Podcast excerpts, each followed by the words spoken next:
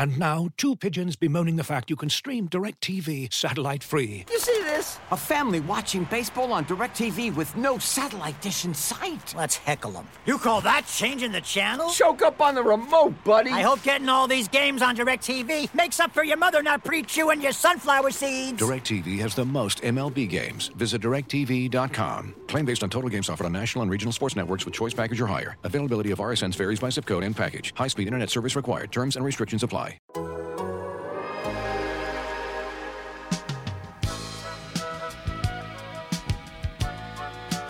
Hey, what's going on? Welcome to the Raptors Reasonableness Podcast. I'm your host, Blake Murphy. Did not have it in me to give you uh, that nice whispery intro uh, or any self guided, I guess it wouldn't be self guided if I was doing it, guided Reiki meditation on the Raptors' nine game losing streak. Instead, we're going to come out with an entirely different energy. Eric, with respect, fuck your romanticized narrative on Lowry. Getting F words thrown at you in the comments. Eric Koreen, what's up, man? Uh, not too much, man. Just uh, trying to navigate some uh, different emotions than we're used. Uh, I mean, the emotions aren't that new, but I guess the topic is uh, familiar familiar emotions with uh, different topics. That's what we're navigating here. Yes, yes. As I joked on Twitter last night, you thought a Raptors Rockets game was uh, a couple hours where you'd be free from house related disappointment, and then uh, No. Bad Bunny of the basketball world himself taking Not- down the Raptors. I've lost all respect for Bad Bunny, who What? just who just gave up the twenty four seven championship.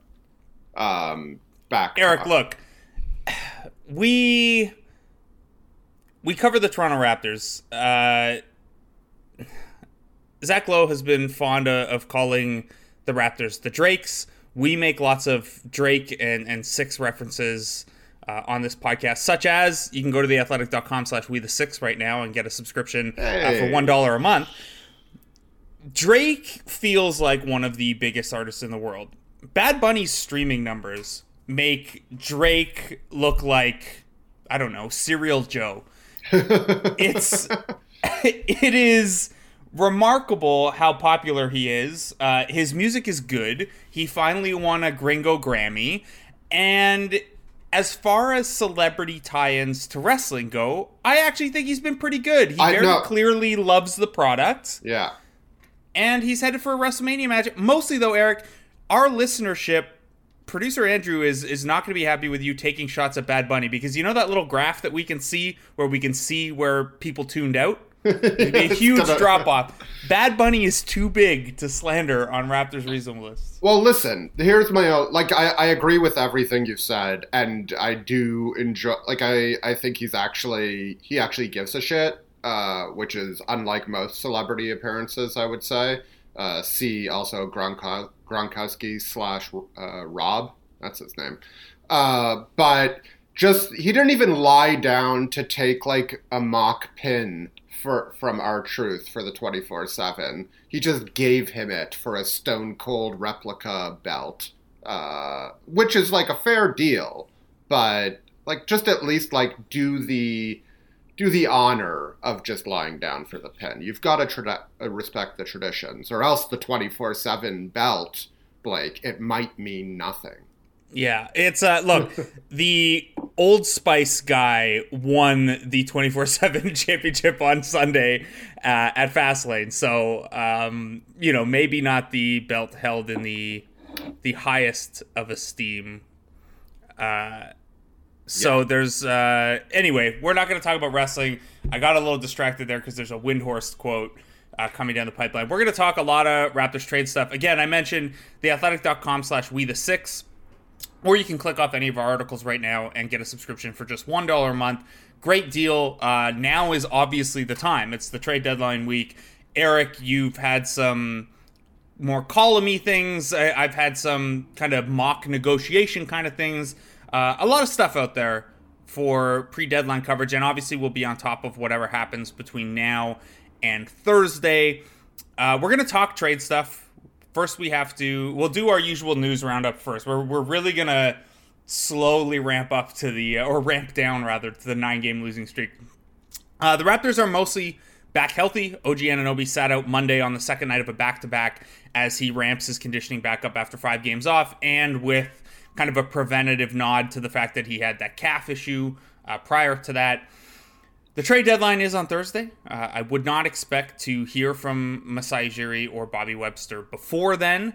Um, if you're looking at who, which Raptors are out there in rumblings, uh, obviously there's Kyle Lowry, there's Norman Powell, there's a little bit of Chris Boucher, there's a little bit of the Raptors have still been looking at um, centers like Richaun Holmes, who's probably off the market, or Khem Birch, who you know you might be able to find a, a one for one challenge trade there with Terrence Davis or something like that. Um, the big stuff, though, is obviously Kyle Lowry and Norman Powell. And we've thought all along that, that Kyle has at least some control over what happens here. Um, Eric, where are you at? I mean, you wrote last night kind of a goodbye to Kyle Lowry. He, even if he's dealt, he might get one more game. Uh, we could also get that 7 p.m. Kyle Lowry's a healthy scratch against the Nuggets on Wednesday. Um, where are you at, man? This nine game losing streak is pushed I think like I don't know, maybe 70% of the people who were on the fence uh, one way. Yeah. Um, I don't think they have to trade him, but it's if you get a reasonable offer, I think you do with his blessing, of course. Uh, well, not of course. Some people have yelled at me about that. Um, you want both sides of this party to get something out of it, obviously. And if Kyle Lowry, I, I, still think, and I wrote this in my piece that basically said the Raptors should be sellers. The best case scenario is for to hold on to Lowry and have him come back next year at a price that doesn't really ruin their ability to build another contender.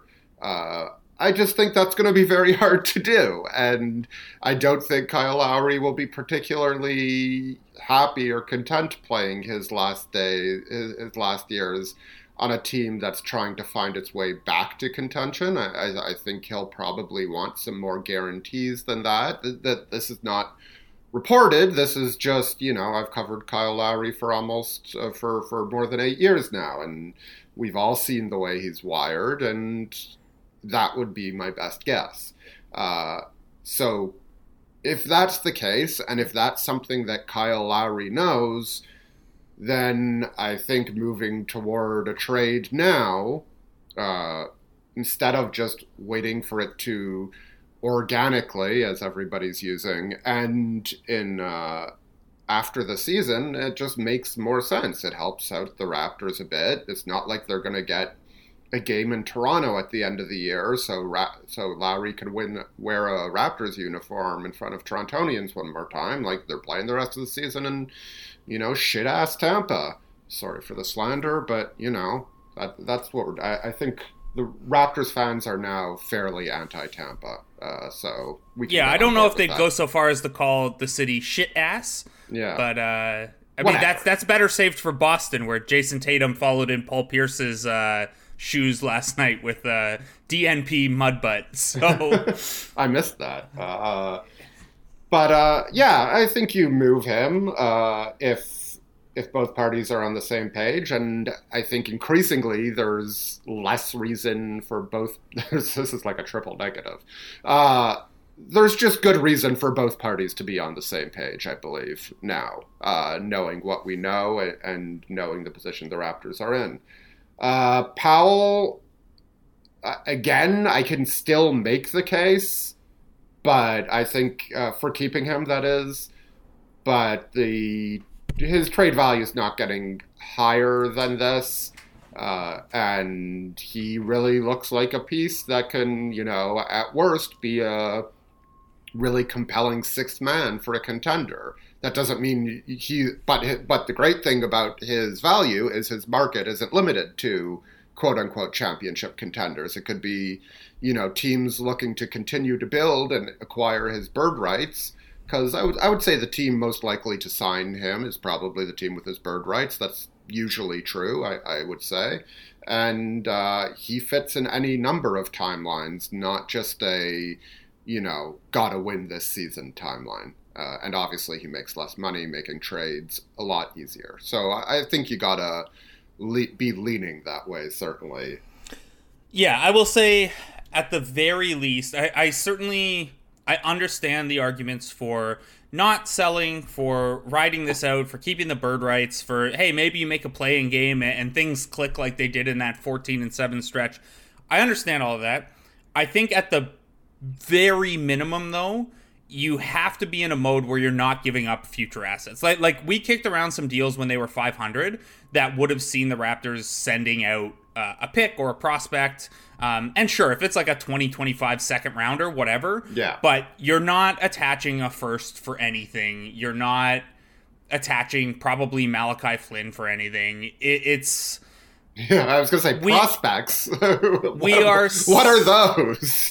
yeah, like like we are seeing with these depth issues, the cost of having so few picks for multiple years, right? Like like there are only so many Fred VanVleet's, Chris Boucher's, and Paul like okay, so Fred VanVleet, Chris Boucher, Paul Watson, three of the Raptors' top seven players, I'd say, over the last couple weeks are undrafted guys, and that's just not.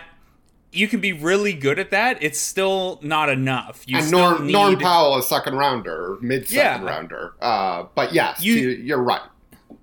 Yeah, you can only like the the hit rate on those flyers is much lower, and I don't know, man. You need picks to uh, going back to the DeMarre Carroll era when they traded a first and a second to unload his salary, and then you obviously traded a first in the Kawhi deal, and that was an asset consolidation move. You traded a second in the Marc Gasol deal, and that was an asset consolidation move. You traded two seconds to unload salary to, to save uh, a bunch of money under the tax during the championship year. This stuff adds up, and uh, that's why you know that's part of the argument for being sellers right now because four of your championship pieces have left, returning none of those assets. Um, and it's also a case for not being an aggressive buyer just to, you know, lose in seven instead of losing in five in the first round.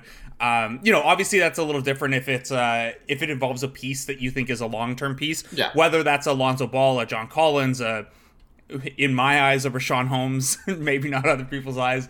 Um, but yeah, I just don't think I don't think you can buy. So we've discussed the trade stuff a ton. I, I think the last two or three episodes of this podcast have been trade talk. Um, it's pretty much you know it colors everything we've been writing lately. No complaints here. Uh, the people love trade content. though. the only thing people love more than a championship team is a team making transactions. So uh, we're okay with that. The vibes, though, the combination of the trade deadline being so close and the Raptors being on this losing streak has uh, the energy pretty low. And Kyle Lowry was jokey enough after uh, Sunday's after Monday's loss, rather. Um, you know, Sunday he he was jokey about it being his birthday week. His birthday's on Thursday, uh, and then Monday he was he asked Grange what Grange thought he would be doing today, and Grange said 36 holes, and Kyle conceded that that was correct. So, um, you know, it, it's not it's not as if these guys are necessarily, you know, calling each other out and being super negative or anything, but they're wearing it, man. Kyle and Fred have been pretty open, and- Norm and Pascal, they've all been pretty open about the mental toll that this season has taken in general. Really, the last calendar year plus, um, in some of these cases, especially with Pascal Siakam. The the vibes are low, man, and I don't know that that colors the decision, but the fact that all of it is happening, and when I say all of it, I mean the team losing 11 players and staff to health and safety protocols for a couple weeks, the nine game losing streak, the trade deadline, all happening at once. Um, it's tough not to be a little glum right now. Uh, do you have any positives, Eric? I, I know you're not exactly Paramore with the uh, for a pessimist. I'm pretty optimistic, but give us some some bright spot right now. Give us give us something. Uh, they're getting into pretty good lottery striking range. Like, like Sure uh, that's exciting. Like, we can They have are a- as close to a top four lottery odd as they are to the playing game. we can have an honest to goodness like draft season. I, I know you're chomping at the bit for that. Um, Champing at the bit. I I know that's how it's spelled. Is that how it's pronounced? Yes, everyone just says it wrong. All right. I I accept that I am wrong in this case. Uh, it's good that my wife is not home, or else she would have recorded that little soundbite where I said I am accept, accepting that I'm wrong. Well, and played it producer. Andrew's going to send it to her. Uh, um, yeah, that's that's fun. Um, I, I mean, what's there? I mean, we're less than fewer than two months away from the season ending potentially, and the weather's super nice outside in Toronto, at least. And, and we both have a lot of unused vacation time. yeah. Um, no, it's hard to look. You got. I, I really think they're handling it in a mature way. I've been, I, and I don't think you'd expect much different from Lowry and VanVleet, who have been the two guys who have spoken to us after the both the Cleveland and the Houston losses. Um, and, they're sort of not accepting uh, while mentioning like the conditioning and all of that, they're not accepting any excuses.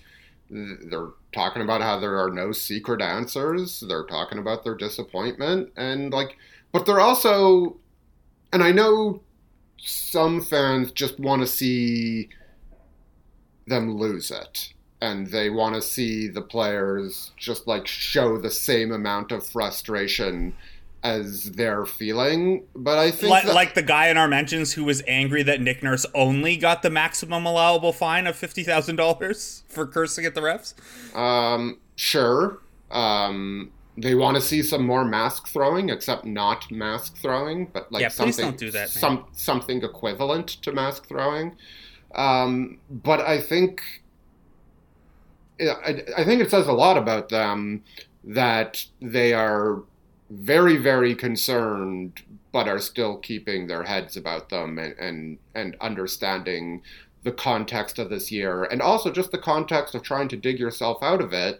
Like Lowry called a timeout against Cleveland because he felt they were trying. He basically said it felt like the team was like the team felt it was down like 50 and they were trying to like fix everything uh, in one or two plays. And I, I think they're preaching the you know the one possession at a time thing. And i think that says you know whether lowry's gone it says a lot about VanVleet who's you know going to be if not already is the leader of this team.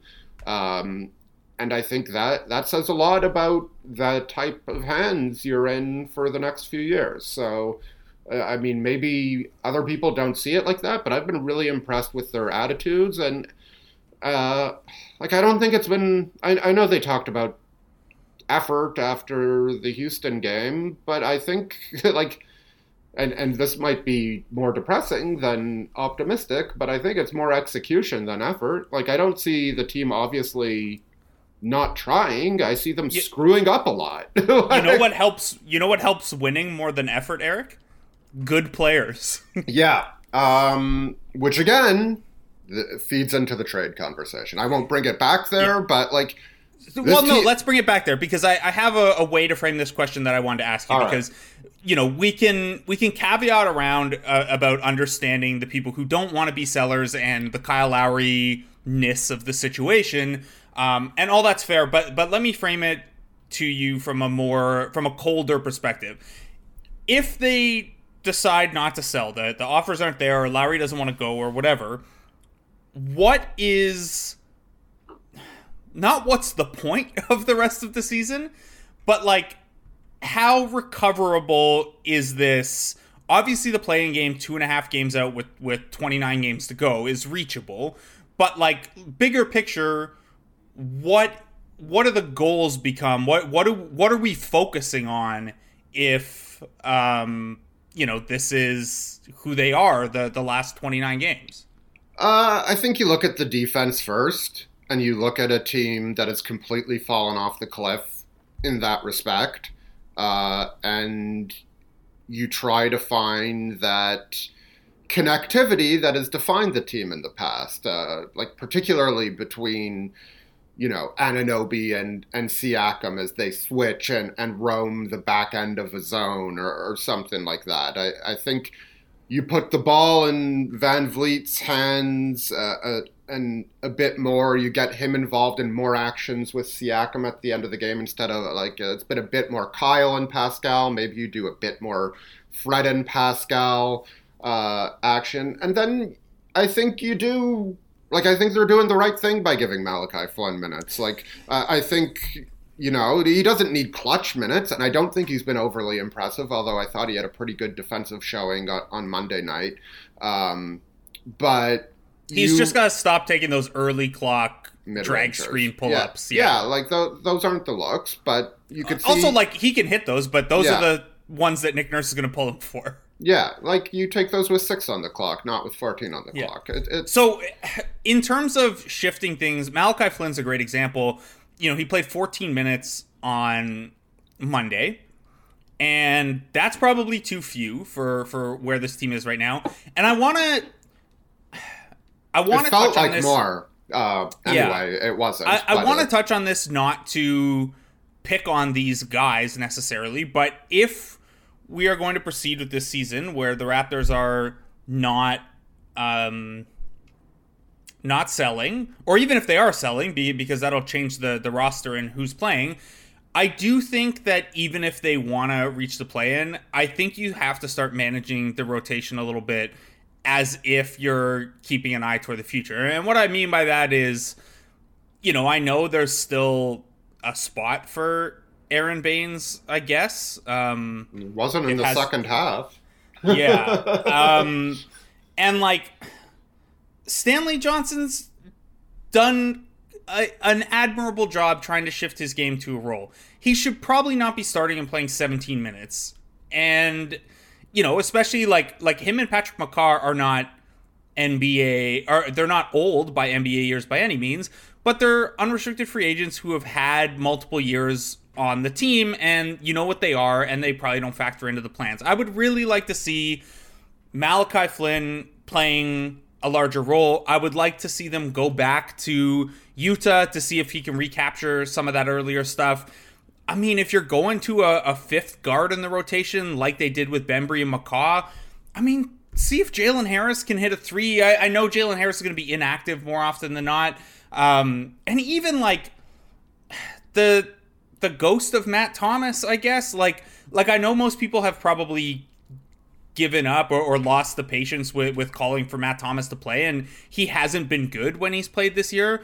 But he also has a non-guaranteed contract for next year, and like if you're splitting hairs in these rotation spots, I want those minutes to go to guys who might have a future with the team. Um, I don't have much to add. I agree. Um, I like Bembry's the one guy I wouldn't mind seeing more of of like the more veteran group uh, because they have a small guarantee, I think, on his contract or Uh, a non-guarantee, actually. Yeah, So- and I actually think he could fit in on the next Yeah, team. and he's only 26, Yeah, yeah. and he's uh before his ejection on Monday, which was five, very out of character. Yeah, he's the uh he's the only like he's the best vibes guy on the team. Yeah. Um, but in general, I think you're right. Uh, the reality is there's just not a. Uh, and I think the guy you didn't mention, probably because he's in the rotation right now, is Paul Watson. But you want to see more of Paul Watson, I, I would say, in that in that role. Uh, in I always the want to see more Yeah. of Paul Watson. Um, but yeah, like I don't need to see any more, uh, unless there's like a pounding defensive matchup in which it becomes li- like there's useful experience, and then there's just getting beaten down and putting somebody in an unfair position, right? Like so. If there's, you know, if you're playing the Lakers, you probably need a bit of Stanley Johnson, especially if OG Anunoby's not in the lineup. Um, but overall, I think you're right on. You want to see those minutes, uh, you know, shifting toward uh, the guys who you have less information on, and the guys who you want to see if they can develop into something. Some guys who can car- carve out, you know, a hopeful role for next season. Saying that, like, it looked like Terrence Davis and Matt Thomas had done that by the end of last season. Like you could sort of envision what their roles might be on this team. And if you don't pick up where you left off, and that, you know, often doesn't happen, it doesn't mean much. But that doesn't mean, you know, their failure, uh, or if you want to put the blame on the coaching staff, which, which I don't really want to, but, uh, you know, the organizational failure to get them back to a place where they left off like this year doesn't mean those minutes aren't valuable. So I, I, think you're right. I think they've got a trend toward the future.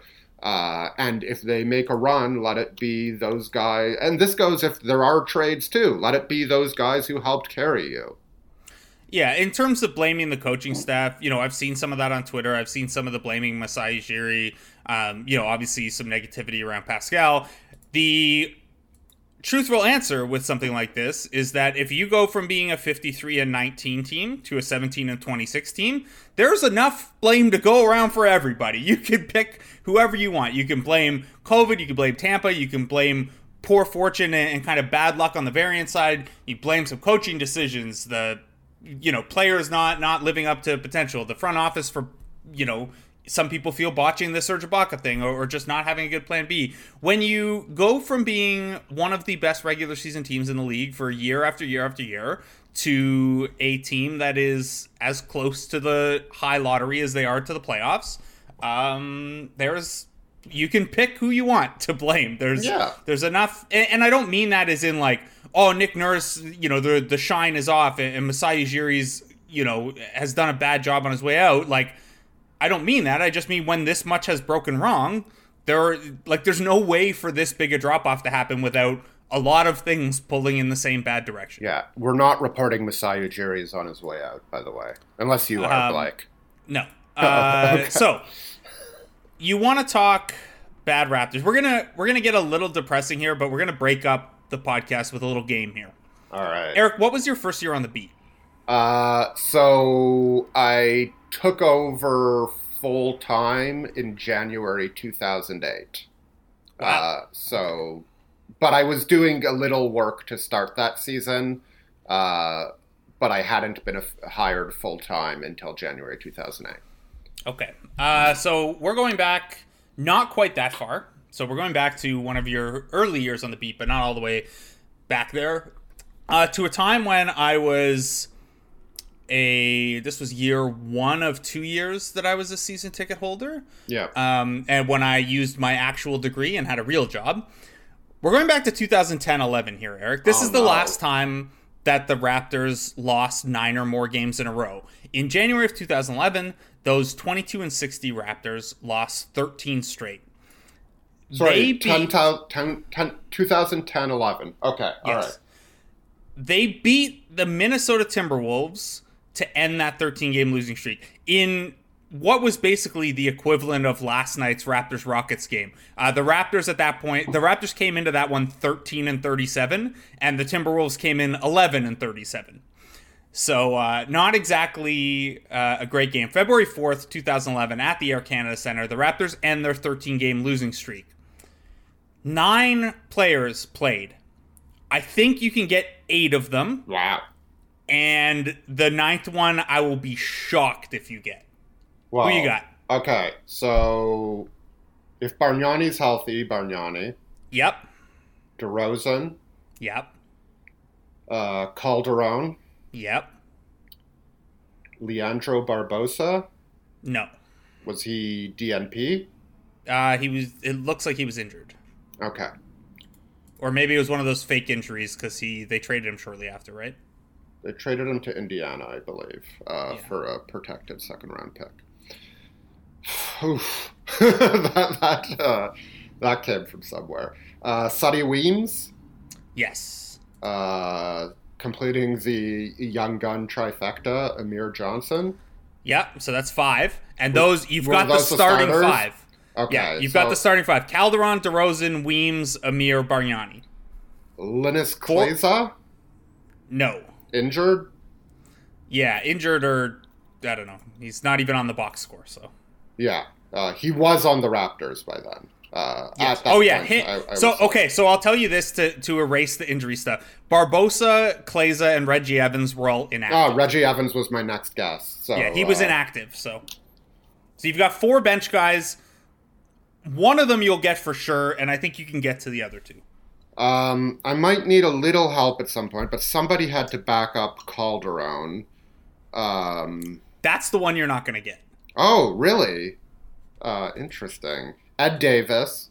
Yes. Um, shame on me for taking so long. Uh, uh, and that was, I assume, the one I was going to get for sure. Yes. Um, so I'm guessing there are no other Raptors first round picks at at this point. On Yeah. the- There's nobody. There's nobody important left. um. One of them is a a big. He only played three minutes. Uh, he was a very Colangelo guy. Aaron Gray. No. Oh, um, Alexis Ajinça. Yes. Yes. He played three minutes. Uh, who then like went on to play outplay Bargnani once he went to Charlotte, I believe. Yes. Uh, Uh, so you have two two left. Um, One spent the entire season with the Raptors, even started a couple times, 2010-11. Give me a positional, a general position. like a combo forward, more of a three than a four. Um, what's the date? Uh, February 2011. So it's not Alan Anderson. No, it's pre pre trade deadline, pre- pre ten day. Yeah. Uh, he spent the whole year. um, God, Jerryd Bayless. No, he was uh, he was a DNP CD in this game. I'll give you another hint. That was a pretty Uh, good guess, though. You gotta. yeah. Yeah. This player was uh, acquired for Marco Belinelli, Who did they trade Belinelli to? New Orleans. Oh, Marcus Banks. No, that was the David. And- was it David Anderson? No. no, Um, it was. So No, I'm no, just no, don't give give, this. don't give it to me. Oh, No, man. no, no. All right, go ahead, or, or give me at least one more clue. Um, uh, as Shit. to like, Okay, he played. Uh, he was a lottery pick of the Hornets in 2007. Julian Wright. three- yeah, there you go. yeah, Gray was absolutely delightful to deal with in the locker room. All right, and now the last one, I can't imagine you're going to pull. He's he's very much in the like I don't know. He he was on a ten he was on a ten day. He played seven games as a Raptor as part of four stops over three NBA seasons. Linton Johnson the third. No, in that in that a- class of guy though.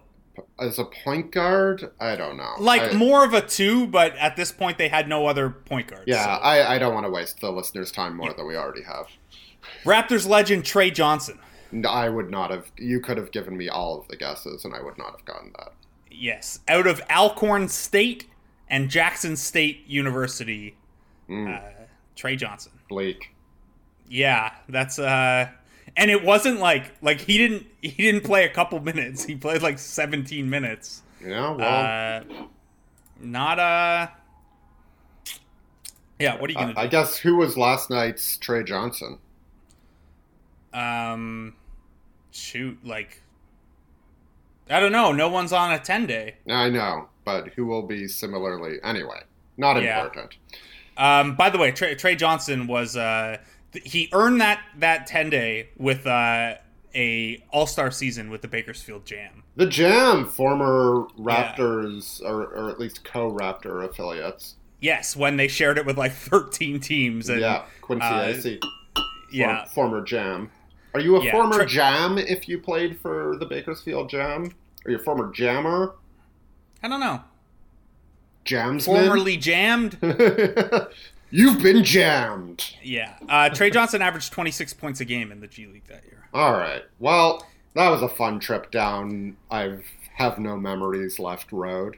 I I, I do this uh, for one to highlight that it could always be worse, uh, and two to lock into your brain that DeAndre Bembry, Aron Baynes, and Patrick McCaw all played single digit minutes last night because when we're doing this podcast in 2030, uh, yeah, that's going to be the trivia question. the next time the Raptors have a nine game losing streak 10 years from now. Um, Well, uh, I wonder if like Baynes will definitely stick because like so many people have been yelling at me about him for so long. Yeah. McCaw and Bembry will probably be easy to forget. Like like McCaw, obviously this is his third season here, but because he's been in and out of the lineup so much and like over what, over three years now he's played sixty eight games. Like people definitely forget that he was on the team so long. Yeah, and now that like Terence Davis is not a is a cause in the exact opposite way, let's say that he was last year, uh, that the whole controversy around those minutes uh, fades into the rear view for sure. From last All right. year. Uh, that is that's probably enough going back for for everyone. Um, are we spinning our wheels just waiting for news to break on the podcast? Looking for an assist with your credit card but can't get a hold of anyone? Luckily, with 24 7 US based live customer service from Discover, everyone has the option to talk to a real person anytime, day or night. Yep, you heard that right. You can talk to a real human in customer service at any time. Sounds like a real game changer if you ask us. Make the right call and get the service you deserve with Discover. Limitations apply. See terms at discover.com/slash credit card. This episode is brought to you by Michelob Ultra, the official beer sponsor of the NBA. Want to get closer to the game than ever before? Michelob Ultra Courtside is giving fans the chance to win exclusive NBA prizes and experiences like official gear, courtside seats to an NBA game, and more. Head over to michelobultra.com slash courtside to learn more. Uh, no, we've just spent you know the better part of the last month talking about trade stuff. It's a little it's a little talked out. I guess one thing we haven't talked about, Eric, and we'll close we'll close on this because I'm not naive to the fact that everyone wants trade talk right now, even if we've already talked about it. Um, you and I have actually not discussed frameworks for guys. We've both you've done columns about why they should do this or that. I've done the negotiations with other writers and uh, taken Twitter suggestions and stuff like that. Is there a Norman Powell or Kyle Lowry package that has either been rumored or thrown out there that you would get excited about? Um, I think like the Philly package for Lowry, including like one of the young players and one first round pick, is. I, I mean, it's you're not getting what you're losing. That goes without saying. But those are formidable pieces that could help restock. So, like that would be something. Um, as for Powell, like I haven't seen my my assumption, and maybe I'm wrong here, is that he's either going to land you like a decent first rounder or a like intriguing young player. I think it's unlikely that he gets you both, but maybe I'm wrong.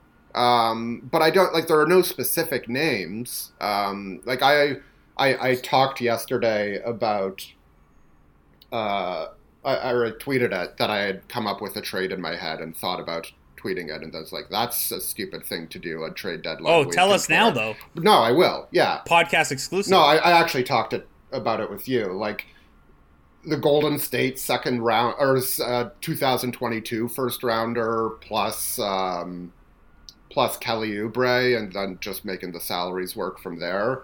Like uh, I think that doesn't like really excite me, but I would guess it's like a trade like that that's going to happen uh, if if anything does indeed happen. Like where are you at with what his market might be? Yeah, um, you know, I'm looking shorter term. I don't mean short term as in like you have to get someone who's going to contribute in a major way tomorrow, because I think that, um, you know, the, these the things you're getting are also trade assets, right? Like Yeah. it's not it's not trading Norman Powell or Kyle Lowry for something that'll help in 2025. It's trading them for something that could help in 2025, could raise the ceiling by, you know, kind of pushing your team back a little bit on the contention curve and the development curve. And then also, those are trade chips that you've been notoriously light on the last couple of years to make things happen. So, As uh, as by the way, you built a championship team. Yes, yes. Uh, so I don't know. I prefer like I like Talen Horton-Tucker, but the Lakers can't deal a first until 2027. Uh, I like that the Knicks have multiple picks and might be so inclined to go in right now. I, you know, the that that pre free agency look at Frank Ntilikina is not that spicy, but it's a much better pick and it's much sooner. And if you have two picks in the, you know, eight to twenty range, you can do some stuff with that. Yeah. Whether it's in trade or, or moving up or whatever. So, um, you know, that's the kind of thing I'm looking for uh, for a norm deal. Is is it'd be great to get a, a prospect who can fill some of those minutes, or you know, even just some above replacement level depth for for moving forward. But the big thing is to get another near term pick.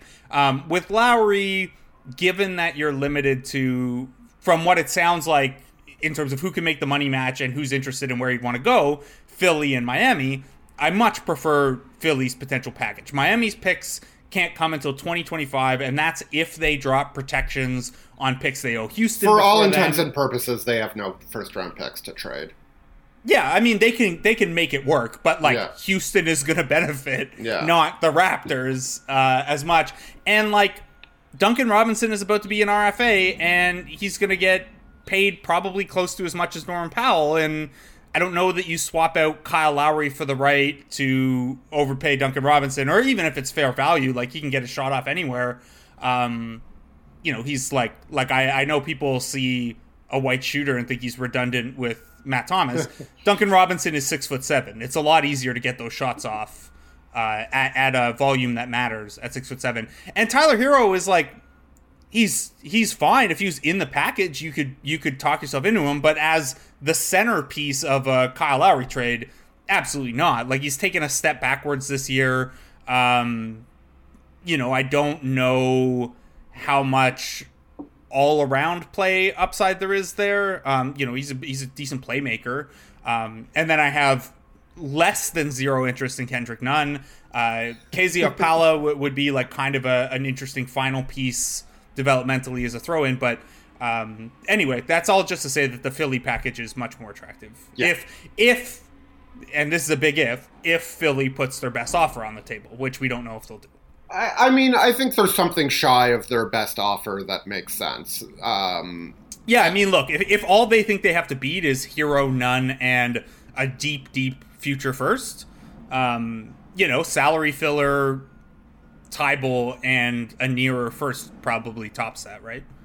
I would think so. Uh, and I don't like like again like you see these trades for Jrue Holiday, and it's tough to accept that this is what you're going to get for Kyle Lowry, but this is like he's given you so much, and it's such and it's for that reason that it, this situation is unique. Like you sort of have to accept the reality with it. And also, like, I love Lowry. Like, he's not impacting the game in the same ways that he has in the past. I think he has another level to get to this season in more competitive basketball for sure. Uh, especially like once he gets further removed from having to drive the carcass of a team through a you know five or six game slog without three of its four most important players. Um, but or three of its five, if you want to elevate Norm there. Uh, but like the the reality is, he's turning 35 and he's an unrestricted free agent. Um, I know a lot of people asked about Lowry's contract. Uh, I don't know if you're going to get to a reader question um, today or a we might depends question. how quickly you wrap this thought up. Uh, and it's just tough to predict. Uh, like obviously, whatever team is, has his bird rights is going to have a major advantage. Uh, I think the one complicating factor is that Miami is one of those teams that's scheduled to have meaningful cap room. Um, so I don't think he's getting like two and like two and sixty, like has been floated out there. Um, although I never rule the great Mark Bartelstein out. Um, like I, I think you know depending on who's given it to him, 240, 250, like somewhere in that range might be what we're looking at. But it is a hard situation to read. Okay, so that was, I think that was one of the reader questions. We're going to do a couple, we'll, we'll just, I'm going to throw some quick hitters at you, okay? All right. Uh, from Sean Fitzgerald. As bad as things look now, yeah. As bad as things look now, what is the absolute worst Raptors game you've ever seen in person? So the the actual answer to this question is I wouldn't remember it because it, like bad games are forgettable. Uh, Right. so, but one of the worst games that I do remember, uh, I wasn't there in person, but one of the two Raptors Nets games in England uh, went to triple overtime. And it was just like a comedy of errors at the end of each overtime of like offensive mi- misexecution. Uh, is that a word? Who cares? Um, and that ranks highly. Uh, some stuff from the early first year in the Dwane Casey era would rank highly. Uh, I forget who it was against, but the the uh, Rasual Butler inbound pass like lingers in my brain. Uh, might have been against the Lakers. I'm not sure. Uh, there were there were a lot of blunders there, uh, but I think like when I saw that question, Raptors Nets in England was the first thing that came to mind, and that's a triple overtime game. It was like the opposite of the Raptors Kings game from 2001 that I think is one of the best games I've ever seen. Um, all right. Chris Black asks, "Does anything matter really?" And the answer to that is, of course, no. Yes. Uh, Stevie Grieve asks, uh, "Would you trade Siakam in the postseason, and what might you ask for if you did?" Uh, just a quick answer on this one. I'm almost never gonna say it, it makes sense to sell someone at the absolute bottom of their value. I don't think, I don't think this is Siakam and who he's gonna be long term. And even if you don't think he's a number one, I'm certainly not selling him uh, at at the bottom of that, unless you disagree, Eric. He's already been player two or three, let's say player 2.5 on a championship team. Like, come on. Like, uh, he's he's been down. Like, he maybe he's ill suited for this role. Uh, you don't not listen to offers, but I'm not looking to trade him for sure. Not. Uh, okay, this question comes from Nakib. Uh, did you find a house yet? Next question. oh boy, that uh, that bad, eh? Uh, I, Um, we got some prices on some houses we saw, but had no intent of, of bidding on because we knew they were going to go high uh, today, this morning, and they did go high. Uh, yeah, that, that's how that's how it works, eh? That how Um, it be. Stanimal season asks, will the Raptors make any small moves before the trade deadline? Uh, he or she is thinking, of course, I'd imagine about a Nando De Colo for Austin Daye type move. Uh, and I'll just say, as long as whoever they acquire in that move is has restricted free agent rights and is headed to Europe, uh, that's that's all I care about in a deal like that. Give me the new Nando De Colo uh, rights. Um, But I think Eric- I think what you suggested earlier, like Terence Davis for Khem Birch, something like that, that gets you like even if you're just swapping bird rights uh, on a piece that you might have more interest in in the future and might fill a need, like that's certainly pos- possible. Will there be something as meaningless as like the Patrick O'Bryant trade?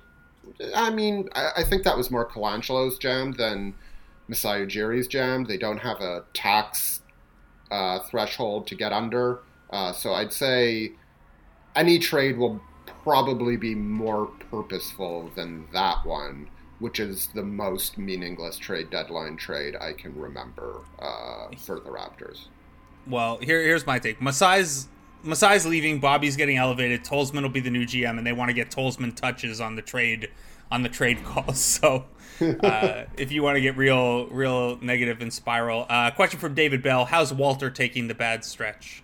Uh, he is currently sleeping, or, or at least lying down as if he's sleeping, which is to say, it's impossible to say because that's what he's always doing. I think he's fine. He's he's good. He's uh, again, I'm worried about whenever things do open up and we actually have to go places again. How he's going to be, t- how he's going to take being left alone for four or five hours at a time. Um, That's But, prime look, napping time. yeah, man. exactly. Like he'll cover up most of that by napping, and then maybe he'll just eat a few rolls of toilet paper if we forget to close the bathroom door. Who among us? Yeah. Uh, all right. Dodges Roadkill asks, uh, "How did the Athletic NBA pod have 50 minute trade deadline show and not mention the Raptors?" Uh, I will answer that by saying uh, I don't listen to podcasts, so I have no idea. um, but our our friends over there at the Athletic NBA show uh, do great work. So uh, I'm sure it's because the written content at theathletic.com on, on the Raptors trade deadline situation has been so strong. Yeah, the live blog uh, has been good reading. Uh, just uh, analysis mixed with rumors, uh, not rumors like like intel. Uh, rumors sound so like uh, what's the word? Like Dirty. yes, uh, like intel. That, that's better. Um, I- I've been really enjoying that, uh, and it's uh, a fun little link to refresh, in- including uh, John Hollinger calling a shot. Yeah. the first trade. Uh, congra- Mfiondu Kabengele. yeah, congratulations to uh, John uh, on on that. We can only dream of such great journalistic moments. Um, March comes in like Orion asks a very depressing question about the state of the injury uh, industry, which uh, we're not going to answer here. But in seriousness, if that if that's a real question you want to discuss, um, you can always DM or email, and we can talk about that uh, a little bit more. Yeah, uh, final my, one. I, I like question like email me those questions. Twitter's a pretty crappy way to communicate that. My email address is in my Twitter bio, ekoreen at theathletic.com. Uh, like seriously, students or people looking to get into the industry, uh, uh, and I, I know you're the same. You help out lots of young writers, uh, Blake. Uh, it's it's um, it's challenging and it, it's stressful. And I remember when I was coming into the industry and like I thought it would be impossible to get a full time job, and I still think like tons of luck was involved. But uh, yeah, anyway, long story short, like don't re- don't hesitate to reach out. I, I'm glad to tackle whatever I can and, and try not to totally crush your dreams. Uh, okay, and final one comes from James, only because he has a, a wrestling avatar, so you got to include him. What can you guys do to give the players a much needed confidence boost right now? I suggest asking each of them with a straight face when did they realize they were the baddest motherfucker in the world?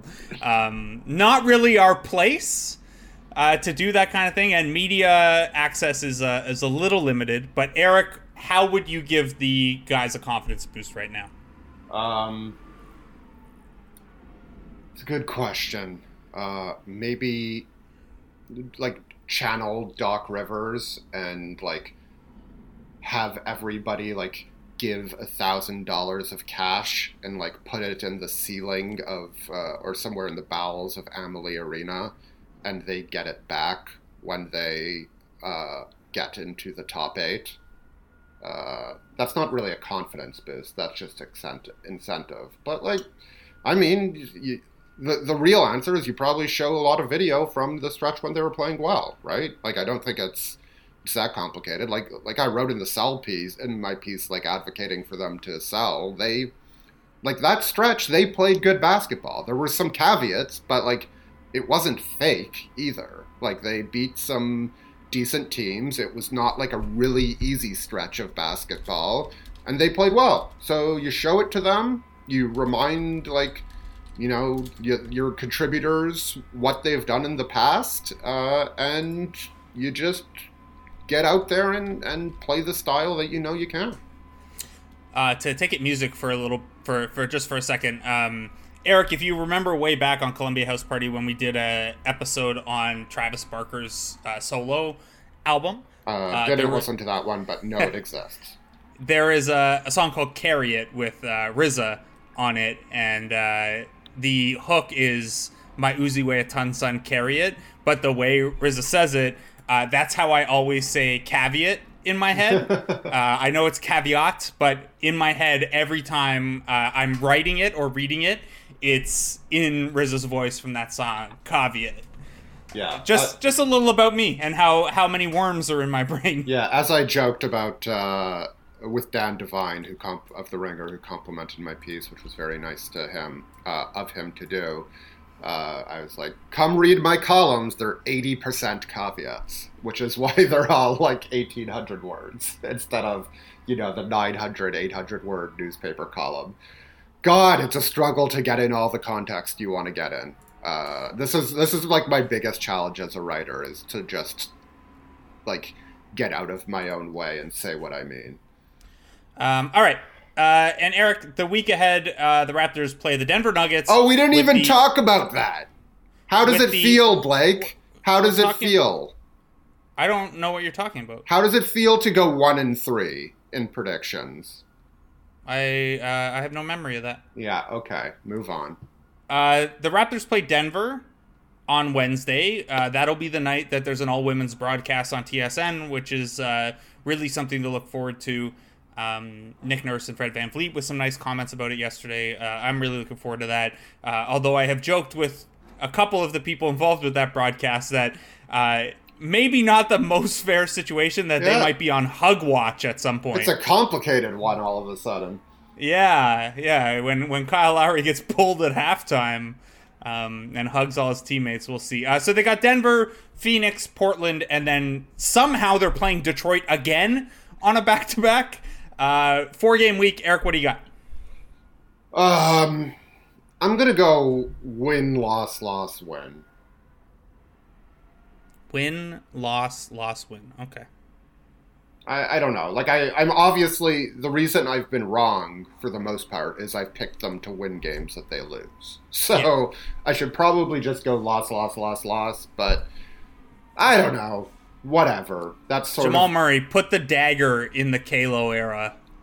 what a what a Yeah. you know region move that would be to uh, Yeah. spite the four the the six.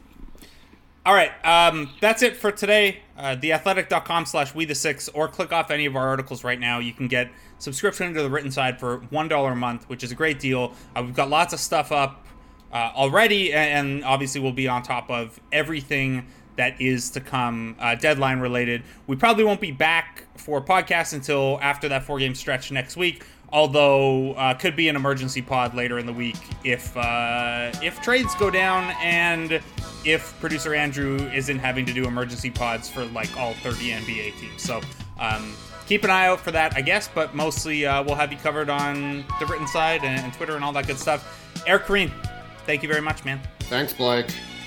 See ya. As you've probably heard by now, we've teamed up with BetMGM this season. We'll be using BetMGM lines to make all of our picks, and we'll have special offers for our listeners each week. If you haven't signed up for BetMGM yet, use bonus code The Athletic, and you'll get a one-year subscription to The Athletic plus up to a $1,500 first bet offer on your first wager with BetMGM. Here's how it works. Download the BetMGM app and sign up using bonus code The Athletic. Make your first deposit of at least $10. Place your first bet on any game and claim your voucher for a one year subscription to The Athletic. See BetMGM.com for terms. U.S. promotional offers not available in D.C., Mississippi, New York, Nevada, Ontario, or Puerto Rico. Gambling problem? Call 1 800 Gambler. Available in the U.S. Call 877 8 HOPE NY or text HOPE NY 467 369 in New York. Call 1 800 NEXT STEP in Arizona. 1 800 327 5050 in Massachusetts. 1 800 BETS OFF in Iowa. 1 800 270 7117 for confidential help in Michigan. 1 800 981 0023 in Puerto Rico. First bet offer for new customers only in partnership with Kansas Crossing Casino and Hotel. Don't forget, if you haven't signed up for BetMGM yet, use bonus code The Athletic, and you'll get a one-year subscription to The Athletic, plus up to a $1,500 first bet offer on your first wager.